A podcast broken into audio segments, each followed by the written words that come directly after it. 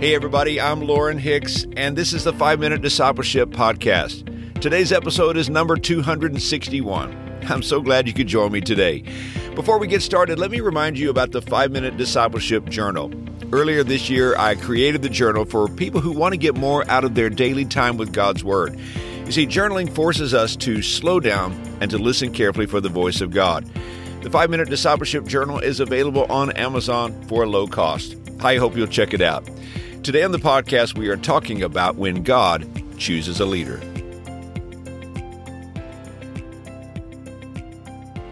Recently, I was reading 1 Samuel chapter 16, where Samuel anoints a young boy named David to be the future king of Israel. God leads Samuel to Bethlehem to the house of a man named Jesse, and God has revealed to Samuel that one of Jesse's sons would be the next king. So Jesse brings out his seven sons. And when Samuel sees the oldest son, he thought, surely he will be the next king. But God speaks to him and says, Don't judge by his appearance or height, for I have rejected him. The Lord doesn't see things the way you see them. People judge by outward appearance, but the Lord looks at the heart. After God rejects all seven of Jesse's sons, Samuel asks him, Do you have any more sons? There is still the youngest, Jesse replied, but he's out in the field watching the sheep and the goats. Send for him at once, Samuel said. We will not sit down to eat until he arrives. So they sent for David. He's in the field. He doesn't have time to take a bath or to change his clothes, and you can imagine how he smelt. It's estimated that he was a boy probably between the ages of 10 and 16. So take a close look at him. There stands the future king of Israel. Now, he doesn't look like a king, but it doesn't matter what you or I think. God has found his man. God says to Samuel, Anoint him and he does. And we can only imagine David's surprise.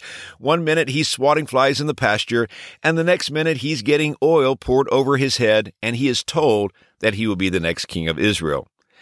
Now, David is the only person in all of Scripture whose epitaph reads, A man after God's own heart. As a result, we might be tempted to think of him as some spiritual Superman without any problems or failures, but nothing could be further from the truth.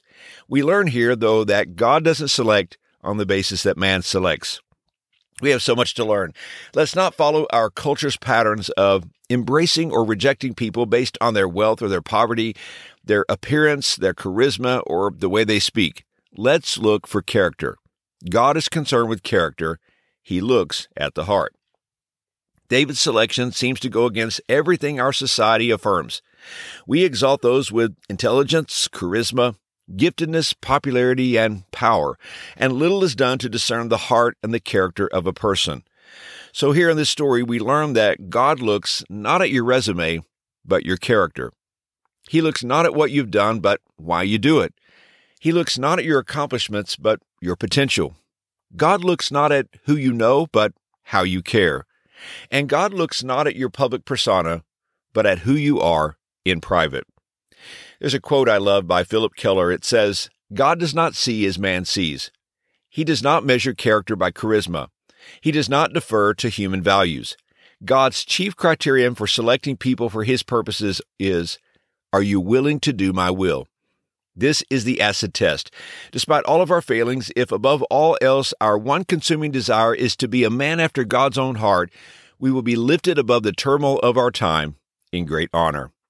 You see, God chooses unlikely people to accomplish His purposes so that His power can be displayed in their weakness.